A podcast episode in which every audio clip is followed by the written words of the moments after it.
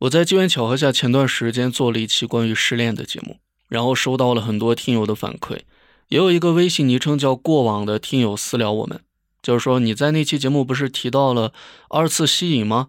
然后就说能不能想听你聊一期关于这个二次吸引的节目，所以呢，我就本着有求必应的原则，哎，发出了今天这期节目。而在接下来的一周之内呢，我会还连续再发布几期关于失恋的节目。而内容呢，则聚焦于如何挽回，啊，希望能给到一些人帮助啊。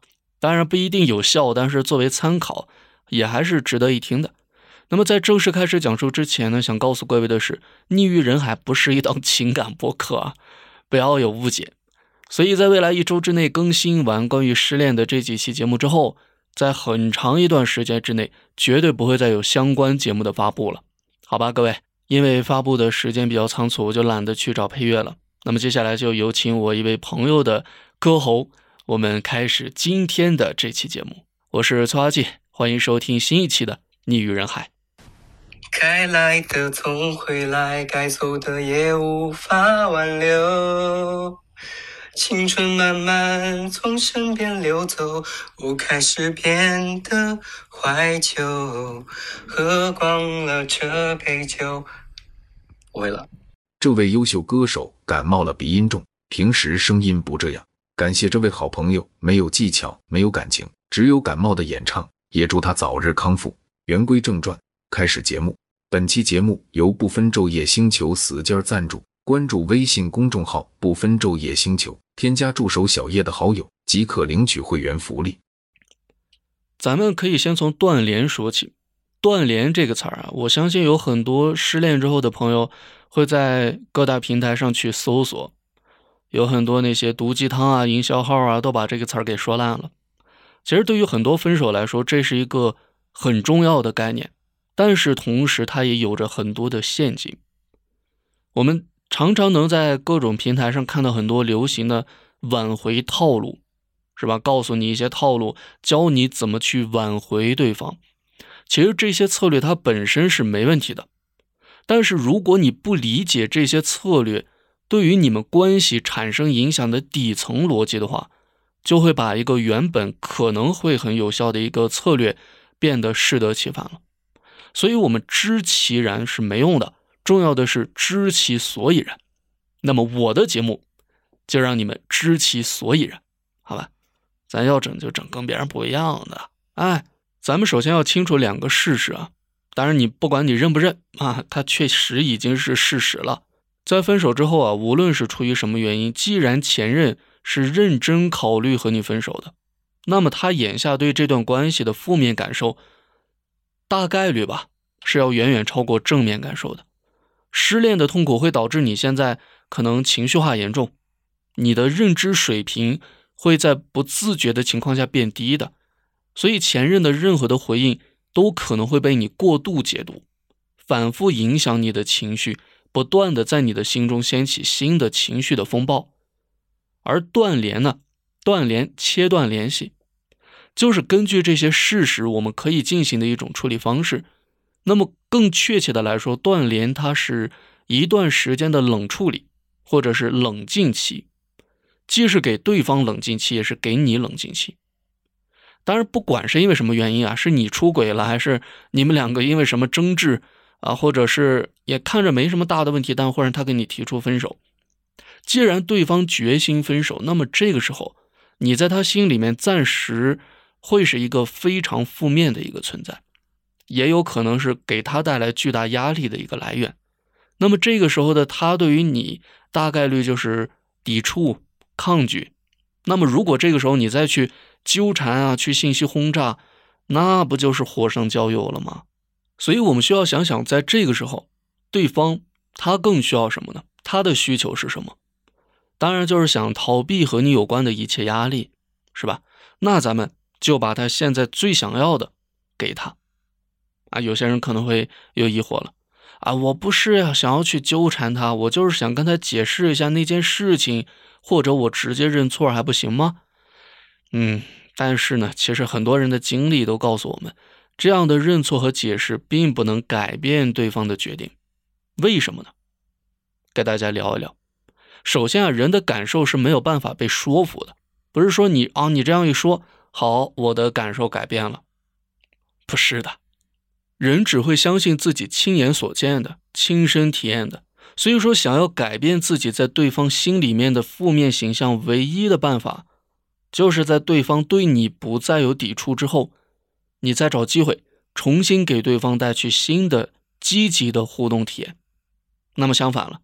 我如果这个时候还特别抵触你呢，对吧？你还过来一直打扰我，只会强化和固化你在我心里面的这个负面的印象。大家想一想，是这回事儿吧？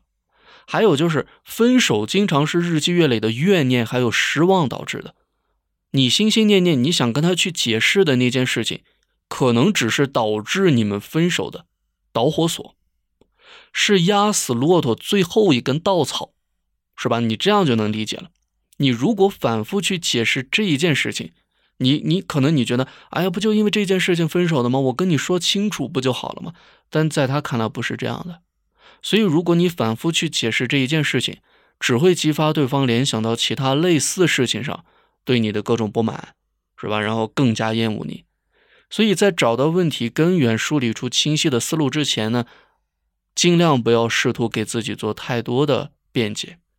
还有啊，感情是两个人的事情，导致你们分手的原因未必就是你一个人的过错了，不是谁提的分手谁就有理了，这个一定要清楚，好吧？不是被甩的那个人就完全是过错方，就要低声下气的去怎么样，去恳求、去请求、去挽留，错了，在自己没有理清楚头绪之前就去低头认错，没有这个必要。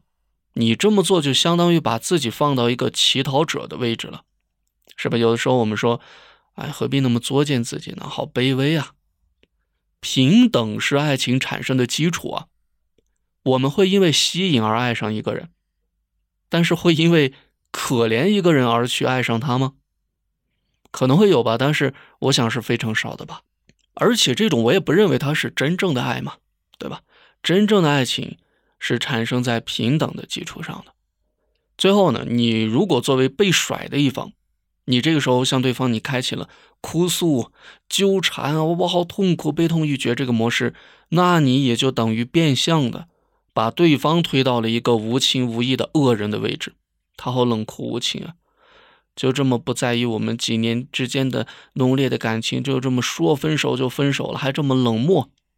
你对他进行道德谴责和绑架，是吧？让他觉得你既难缠又厌烦，甚至他可能还会觉得。哎呦，我和你分手真是一个正确的决定啊！那么咱换位思考一下嘛，如果对方是这样的一个人，你能爱得起来吗？那么看到他，你是不是想躲得越远越好呢？关系从相爱走到破裂，它是一个长期积累的结果。我们急着想要一下子，我几天，我一周，我怎么样，我一下子恢复如初，很难，非常难，太难了。所以这个时候，我们需要做的第一件事情就是，不要再继续加重前任对自己的抵触情绪，要不然你只会把他越推越远。就算你真的想要去挽回他，我们一步一步来嘛。心急吃不了热豆腐，好吧？那我在接下来一周之内的这几期关于失恋的节目，我们分享给你，我们如何一步一步的进行。当然，我还是。想要说清楚的一点是，我们不是要做什么攻略，什么那种课程，我也很讨厌，我也看不起那种行为。不要把爱情变成一个什么套路的过程。我想在接下来一周之内，我所分享的这些呃语言当中，更多的是一个健康良性的成长和提高。无论你最终挽回了与否，有没有挽回？但是，真正受益的，绝对是你，你一定会有极大的收获的。分手的时候，关系呢，两个人一般都是会比较紧张的，前任对你是有防御和警惕的嘛。如果你继续的打扰和纠缠，那他对你的防御心就会越来越大。那我们如果换个角度来想一想呢？如果我们不去打扰，会发生什么呢？关于人性啊，很有意思的一点。所以为什么说溺于人海？我们尽管不是一档情感播客，但是我们聊失恋，其实跟我们这档播客的内核还是有着关系的。人心人性啊，很有意思。我们人类其实是一种追求幸福感的生物，趋利避害是我们的本能，对吧？所以说，你这个时候你越去穷追不舍，他反而越想逃避你。那么，你如果不去打扰他，随着时间的流逝，人类的大脑可能会自动淡化那些不好的记忆，而去那些曾经的一些美好的记忆又会浮现在大脑当中。加上你过一段时间，对方的那种压力源消失了，他对你不好的感受也会慢慢的变淡。如果你们之前还有很多美好的记忆，那么这个时候他的思念，他对你的思念，甚至可能会慢慢的开始产生，那么咱刚才聊的是断联嘛，其实断联还有一个最重要的意义呢，就是给自己。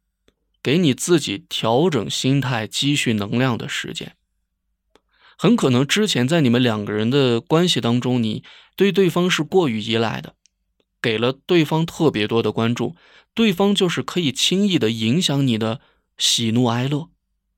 而在这个断联期呢，就是给了你一个非常好的机会，你去整理你失恋的情绪，放下对前任的依赖，恢复你自己的独立和理智。送给各位四个字啊，也是送给我自己，关注自己这四个字儿，好吧，专注于自己的世界。那么判断我们的断联有没有用的一个重要的点就是，经过这个断联之后，你有没有比之前更加情绪稳定了？你的内心有没有比刚分手的时候更有能量了？如果没有一个积极稳定的状态的话，做什么都都没什么用的。你要非常清楚，自己稳定的情绪状态和充沛的内心能量，才是你能够挽回的基础。我想会有很多人会有这个担忧啊，就是分手之后，如果我不去联系他，我不找他说话，我会不会真的就失去他了呢？我心里特别恐慌，特别没底，怎么办？其实是非常能理解的，是吧？但凡有过相关经历的人，是不是？但是，咱。跳出这个圈子，从一个旁观者的角度来看，一旦对关系失控，我们的担心害怕其实是本能的第一反应的。你越害怕，越想抓住对方，这样心里才踏实嘛，是吧？但是话说回来，挽回之所以叫挽回，是因为它的前提是你们已经分手了。所以你必须接受的一个事实就是，如果确认了对方是在长时间的相互消耗之后。他深思熟虑，做下了这个决定，说我们分手吧。那么你失去对方，就本来就是一个板上钉钉的事实了。那么既然已经失去了，又哪来的害怕失去呢？哎，是吧？这样想，太过沉迷和执念的感情呢，会让我们对对方有不切实际的高期待，你就会无限放大或者过度解读对方的一言一行。你这会给他带去非常大的压力的，导致你们的关系最终真的就崩溃了，没了。那么如果这个时候正好相反呢？如果我们给关系留一些空白，哎，留一些距离，咱这个尺子绳子松一松，往远放一放，我就先不不去靠近你，给彼此一些喘息的空间、冷静的时间，让对方在这段关系当中感到是轻松的。那么才有利于接下来感情朝着健康长久的这个方向去发展。我们很需要给对方一个，并不再挤压他个人空间的这样的一个冷静期，拉开一点距离，重新审视你自己，其实也是一个重新审视对方的一个好的过程。还真是在这个过程当中，可能你过段时间你会发现你没那么想去挽回他了，你甚至会觉得他。这段关系结束或许也是一件好事儿，你也不用那么痛苦，让自己在对方的眼中是多么的一个不堪，多么一个卑微，对吧？刚才说了为什么要断联，断联的意义就是哎这个，那咱接下来说一说断联的这个期间能做一些什么呢？断联，我再说白了一点，什么断联？就是你不主动去找对方，你不强求要跟他复合。你不去点赞，不去评论他的所有的社交动态，你不去以任何方式去打扰他，你就专注你修复你自己的生活就好了。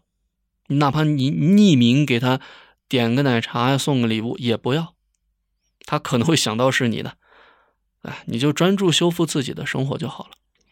在这个期间，唯一可以联系前任的一件事情，就是我们可以在断联的之后的第几天呢？第几天呢？三四天吧，或者断联之后的二到三天。给对方发一条消息，发什么消息呢？这个，但你不要发太多啊，不要发什么长篇大论、小作文啊，这个对方可能没那么耐心去看的。但是呢，作为一个刚刚失恋的人，这个时候其实内心是有非常多的话想对对方说的。所以说，其实敲着字儿，可能结果敲完字儿一看，哇，好长了，要控制，要克制，好吧？举个例子啊，你可以。给他发什么呢？就是比如说啊，比如说你的另一半叫阿雪，啊去随便举个例子嘛。阿雪，你就说阿雪，虽然我们走到了今天这一步，我还是想感谢你在过去两年带给我的美好和感动。我今天路过那个呃万达广场，我举的例子啊，当然你可以结合你和你的前任之间你们之前共同的经历来写这个。是吧？今天路过万达广场，想起那天我们在这里一起做了什么什么事情，就是你描述一些你们两个在某些地方发生的一些温暖的记忆，一些美好的回忆。你就说啊，这些事情至今是我最幸福的回忆。往事不可追，希望我之后可以学会更好的爱一个人。祝福你。你看，咱发的内容不多啊。就是你这个信息，你没有明确的去解释什么，没有说我要我要追你，我要再重新追回你，我还深深的爱着你，没有，你又说往事不可追，祝福你，希望我之后可以学会更好的爱一个人。那么你发完这个之后，除非对方有和你复合的意愿，要不然你无论对方回复或者不回复，或者他又继续指责你啊，又骂你说你哪哪不好，你算了吧，或者怎么样，你都不要再回复了。因为你如果再回复一来一回来回的拉扯，又会陷入一个没有止境的相互消耗和指责的境地，对方你双方都又有压力了嘛。所以你要清楚，如果就靠这么一次沟通就能够解释清楚的话，那你们一开始就肯定不会走到分手这一步的。正是因为你们解释不清楚，而这个时候你带给对方的负面的感受。已经在他心中占据着绝大的地位，他已经听不进去你说的别的了，所以关系才会破裂的。所以我们需要暂时停止争辩，哎，拉开和他的距离，给你们之间这段关系一些冷静和喘息的时间。而你给他发送这条消息呢，是为了让他看到你已经接受了分手的这个事实，他这个时候就会。相对于之前，能够更快的卸下对你的防御，能够更快的消化掉抵触你的情绪。那么你这个信息你还比较隐晦啊，比较暗色的表达了你冷静下来，准备开始新生活的这个意思，让对方感到哎呦很意外哈，可能还会引发他对你的一些好奇。我们都知道啊，想要让对方回心转意，需要做出很多改变的。但是很多人关心的，经常不是我怎么改变，而是关心，哎，我怎么让对方，让我的前任看到我的这些改变，从而想要和我在有什么有一些什么新的想法呢？那么如果是这样的，我告诉你，你把重点完全搞错了。我想很多人都是这样的，但是咱确实要清楚的知道，你把重点搞错了，不是这样的。你确实成长了，你确实改变了，这个才是重点，而不是说怎么让他看到你的改变。咱们不要像小学生交作业一样，你说就网上你抄一抄什么呃恋爱指南、攻略、挽回的这些套路啊，你就把这个就怎么样？就你觉得就真的能够挽回了？不是的呀，你舍本逐末的你去。琢磨怎么才能让对方看到，那你时间和精力都用错了方向，你只会离幸福越来越远了。真正的成长是你自己，你可以切切实实感受到，并会因为这个变得更加的从容和自信。如果你的焦虑远远大于你自我成长获得的满足，那就只能说你可能还没有做好复合的准备。自我成长啊，这个真的是重中之重，这个将贯穿于我们整个分手之后的这个治愈的过程。分手之后啊，无论你情况是否需要锻炼，有三件事情是必须要做到的：疗伤，就是你自我情绪的这个治愈恢复，还有复盘，再就是重建你的生活。那么在这期的下半部分呢，我就从这三点吧，咱们再聊一聊，好吧？很多人有个误区啊，觉得自己反正不甘心要挽回，那就不用去处理自己的失恋情绪了，很错啊，这个 并不是很明智的一个想法。在刚失恋、这个情绪剧烈波动的一个情况下，我们是没有理性思考的能力的。你如果贸然行动，只会把对方越推越远。所以，处理好自己的失恋情绪，让你自己的生活一定程度上先回到正轨。这个是挽回的过程中必须要做到的第一件事情。嗯，你先调整好自己，你才有能力、有把握调整好这段关系嘛。在之前的恋爱关系里面呢，你可能会因为各种原因丧失了自我，你可能也在关系当中有意无意的伤害了对方很多次，让对方感到失望，积攒了很多的失望，最后选择离开。也或者是你们两个人不懂怎么沟通，没有办法处理差异，吵架吵累了，那那就分了算了。其实所有的人际关系都是镜子，会照出我们自己身上的问题的。而像恋人这种亲密关系啊，其实更是照妖镜。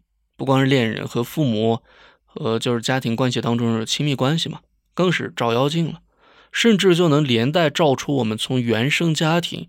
延续来的一些东西，可能就会照出我们自己本来就处理不好的各种问题。所以，亲密关系其实是一个非常好的认识自己和探索自己的这样的一个机会。在你们的这段关系结束之后，你无论跟他最终的关系是什么，我们都要去复盘，复盘你们上一段关系当中存在的问题。因为你之后你还要再恋爱的嘛，你之后还会有新的感情嘛，无论是不是对方，我们争取下一次不在同一个坑里摔跤，是吧？所以在分手之后，实际上也是你自己直面你自己问题、提升自己不足的一个过程。其实啊，你只要细想，真的，每一个人的这个问题都太多了。我昨天还跟我一个朋友聊呢，我说，自己走路上就。反正这个前后过程就比较复杂了，我就不多说了。反正最终我就思绪就引到了对于我自己个人的一个批判，对自我的谴责。我数落了自己一道，这儿不好那儿不好，怎么怎么。我发现我一无是处。我还跟我那朋友讲，就这样。所以，其实每个人啊，其实在想，每个人都有很多不完美、不美好的地方。你是要去直面自己问题的，你要去清醒的认识你自己的，好吧？只有这是第一步，才能可能才会迎来后面的向好的一些改变。那我们接着说吧，你就想一想嘛，最初对方你的前任，他是因为什么而爱上你？选择你的，那么在这段感情发生到现在走到现在这一步，你的这部分在恋爱当中还在吗？有没有丢失了呢？从这个角度来说，分手正好其实给了我们一个机会，让你从过去的一团乱麻里面抽离出来，你全心全意只关注自己，不用再依赖于恋爱关系来满足自己。你可以重新建立，或者说找回自己的世界。有一个词儿叫“单身力”，哪三个字儿呢？就是单身的能力，可以这样理解吗？就是一个有吸引力的人，他是要具备单身力的。给大家聊一聊嘛，就是首先，亲密关系是我们自己和自己的关系的投射。你如果想要拥有一份好的亲密关系，首先需要提升自己和自己相处的能力。你要悦纳自己，喜欢自己，自己能够满足自己绝大部分的需求，这样你才更容易在两个人的关系中保持稳定的自尊，对吧？你不会过于去依赖对方，持续的能够输出正面的能量。就好比，举例子，你本身你就是一个独立的发光的个体，你是个小太阳，你的存在你不是为了照亮谁，你本身就是发光的。而在这个同时呢，你的散发出来的光芒，是吧？还可以给身边的人传递温暖和积极的能量。那么像这样的人，哇，是多多吸引人呢！他就像一块磁铁啊，就会不自觉的吸引别人。想要向他靠近了，当然跟中央空调不是一回事儿，不不是一回事儿。所以我们对关系要有一个合理的预期。好的亲密关系是锦上添花，两个独立的个体相互成就、相互满足，绝对不是雪中送炭啊！你不能要求对方对你的情绪负责，甚至还背负你的人生。在任何一段健康、有吸引力的关系当中，都要以你自己作为支点。我们可以邀请别人走进我们的世界，但是千万不要把对美好人生的期待都寄托在对方的身上，好吧？这个其实不光是在这个恋爱关系当中，在友情当中、亲情，甚至是是吧？都是这样的，很多人啊，在分手之后很长一段时间里面都搞不清楚分手的根源问题在哪儿。他们可能会抓着前任提出的分手的理由不放，或者就抓着那个导火索的那个事情不放，就拼命想在这件事情上去解释啊，我不是这样的，你误会了，怎么了？但是问题的根源找错了，你这样的解释当然也就没什么用了。对方如果深思熟虑的分手，那绝对不是一朝一夕或者一件事情的结果，他更有可能是在长时间和你相处的过程中，在细节之处积累的那些失望和不满，在这一刻他爆发了。这也就是为什么你常常觉得，哎，这没什么大不了的事为什么跟我分手呀？但是对方却非常坚定，就感觉不可能了，就我就这么决定，心意已决。你就让你会觉得，哎，他好狠心啊，好冷漠呀，是吧？这样想，你就能不能理解了呢？所以花一些时间，你去针对性的找出你们这段关系当中的主要矛盾，这个是很重要的。就是前任他没有被满足的情感需求到底是什么？还有就是你可以怎么去改变？你的这个改变不光是为了去挽回他，更重要的是。你改变了这个，那你就是获得了成长，最大受益人就是你自己啊！你无论对将来，你面对自己，面对其他的人，在这些方面，你就是获得了成长，你变得更好了。举个例子吧，啊，比如你经常对别人的评价很敏感，你的伴侣的一句话，可能他无心的话就被你负面解读了，动不动你就炸毛了，情绪激动了。而导致这个伴侣就是最后失望的离开了。那么这个时候你在自我的复盘的时候，你就可以想一想：哎呦，我为什么自己总是对事情进行负面的解读呢？为什么人家随便说一句话，我就总觉得他话里有话，或者觉得他有什么不好的想法呢？我是在害怕什么吗？我自己的这种心理模式有没有在生活中和其他人、朋友啊、家人、其他人？相处的时候也有这种情况呢，还有我在日常生活中可以通过哪些方式去改变这个不好的他呢？这样想一想嘛，对吧？失恋是痛苦的，但是从他积极的一面看，是吧？如果这次的分手让你更加的了解你自己，能够发现这段关系中让你自己别扭的原因，那你就更有机会。去成为你自己真正想要成为的那个人。这么想想，也未必不是一件好事呢。内耗两个字儿，一定要提一提的。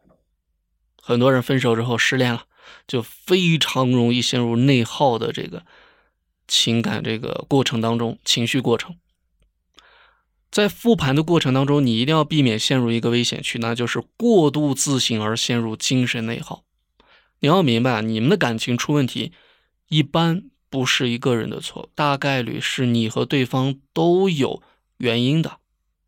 所以，我们复盘这段感情经历，不是为了要求自己做到多么的完美，也不是要一味的去迎合对方，是变成他想要的样子。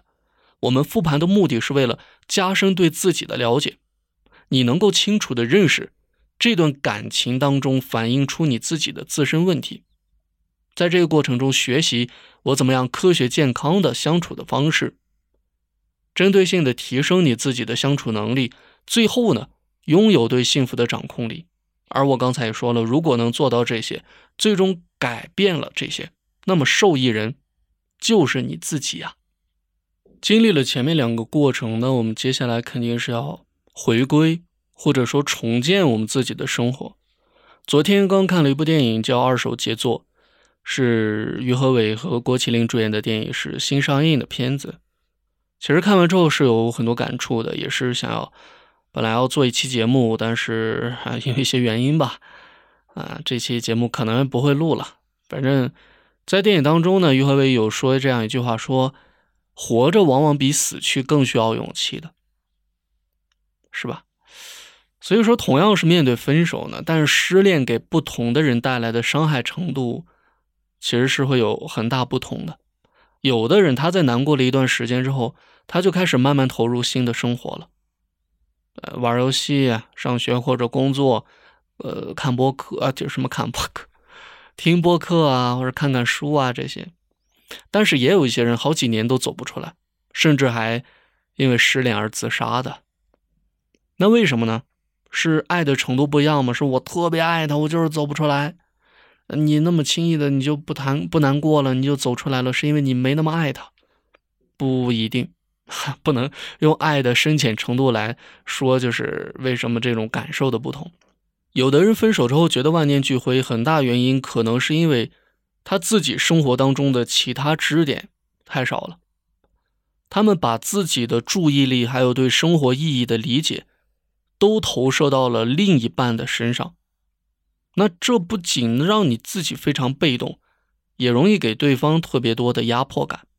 所以啊，可以多建立一些给你生活意义的支点，去建立你自己热爱的生活、爱好，还有社交。这不光是你这一段恋爱关系啊，你在我们人生的任何阶段都是非常重要的。想要让前任重新关注你，你首先得是一个。幸福、自信、自爱、热情拥抱新生活的人，对吧？你的生活足够有吸引力，才会激发他重新去了解，还有探索你的那个动力。在失恋之后，我们可以通过健身，是吧？你或者学穿搭呀，大胆的来提升你自己外表的魅力。你可以从这最简单的一步开始，赢得身边人的赞美，收获你的自信。因为在刚分手的时候，我们的情绪通常都是非常低落的。你想要一下子打起精神重建生活，会感觉很无力，你也茫然失措，不知道该怎么办。所以，相比去改变心态，还有你生活当中比较习惯的那些行为方式，改变你的外貌显然是见效最快，也相对来说更容易的。你可以多去做运动嘛，对吧？但是你注意不要进行这个喝酒买醉啊，郁郁寡欢。我喝酒，我难受，我不高兴。我去什么临哦什么啊，暴饮暴食啊，或者通宵熬夜，你这些长期来看都不健康啊，这些生活方式。那么这些行为只会延长和加深你的痛苦。清醒一点，朋友，好吗？其实和前任在一起的很长时间里，我们大概率有很大一部分社交都被切断了。甚至有很多人完全蜷缩在两个人的小世界里，我的世界只有你。那么当前任突然抽离了、不在了、分手了，和你 say goodbye 了，你的世界就会突然变得破碎了。你甚至都忘了生活里还有很多其他的乐趣，对不对？你都忘都不记得你有多久没有在听《不分昼夜》和《你与人海》了。搓阿基还在这叭叭更新着节目呢，那边光顾着谈恋爱，多久没听了呀？啊，现在失恋了，想起来听了。好，那我们就治愈你，好吗？我们快乐的需求并不是非得在前任身上才能得到满足的。你多去交不同类型的朋友，能够去尽可能多的参与，能够帮助你变得自信啊，能够去探索更多人生可能性的这些活动。还有就是多找些事儿做吧，你不要让自己有太多闲着的时间。你闲下来，你大脑里你就回想着之前你们一些的事情，你又想到他了。你需要在生活中去找一些事情做，它和爱情无关，但是你能够在为这些事情负责的过程中，感受到被需要、被满足。你的生活在充实的过程当中，你对于这段感情的痛苦难受也会少很多的。关注自己，接纳自己，提升自己，直到有一天你忽然发现，哦哟，我原来可以这么好，我催化剂可以这么好，我立刻原来可以这么好。这个时候的你，你不仅更加能容易吸引回前任，你哪怕这次最终你没有挽回成功，但是没关系，你也将会有足够的自信和能量去找到新的幸福。有些人说了，没力气重建生活怎么办？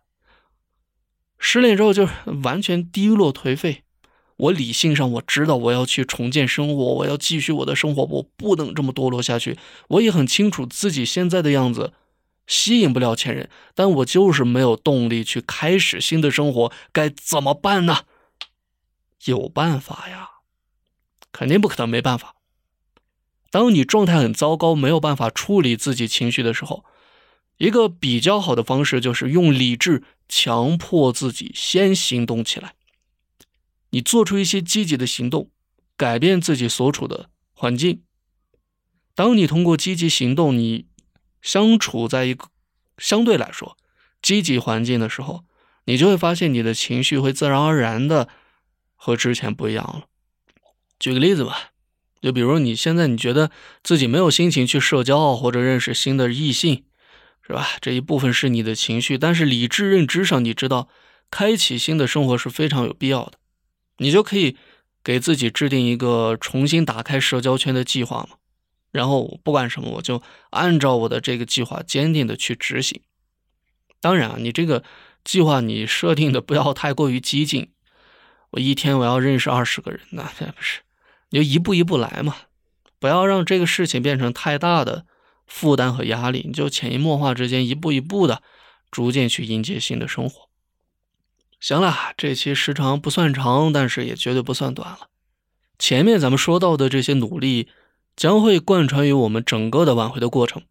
那么在这一期节目的最后，我们再回到，在这期节目二十分钟还十九分钟左右的时候，我有提到一句话，说有很多人非常关心的一个问题。我们的这些变化怎么样通过恰当的方式让对方关注到呢？很有意思。很多人当然我们寻求自己的改变，除了提升自我，更多的有些人还是为了挽回对方嘛。那么刚才我也说了，你这个时候你不要把重点放在怎么样让对方关注到你的改变，而是更多的是你实实在在的改变才是重点。但是话又说回来，还是有很多人关心嘛。我这些改变，我这些变化，怎么样通过恰当的方式让对方关注到呢？下期节目我们再聊。